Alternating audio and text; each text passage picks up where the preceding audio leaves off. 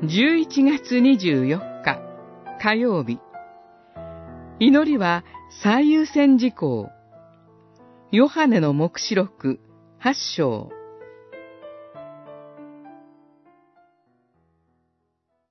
香の煙は天使の手から聖なる者たちの祈りとともに神の御前へ立ち上った。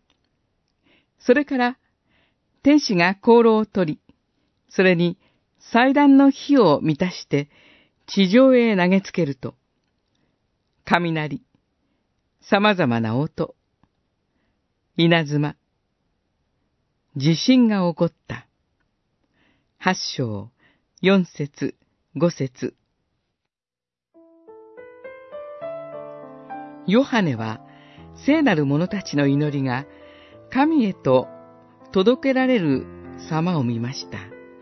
その直後に地上で雷、様々な音、稲妻、地震が起こりました。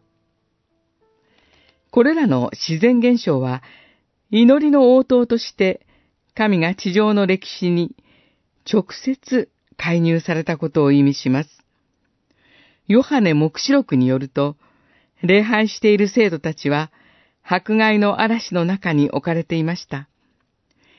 地上は悪魔の巣窟と化し、信仰生活は妨害され、神の栄光は踏みにじられていました。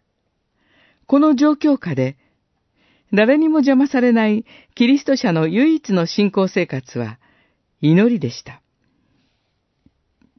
祈りの言葉は誰にも邪魔されず、神に直接届けられます。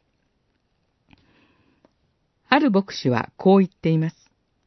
祈りは最優先事項であって、最後の手段ではない、と。もう祈るしかない。祈ることしかできない、と口にすることがあります。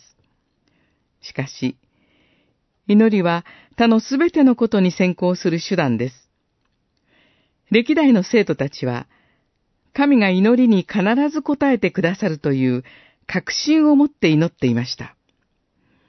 目視録はこの点を伝えることによって、神を信じ、祈り続けるようにと、くじけそうになっている生徒たちを励まします。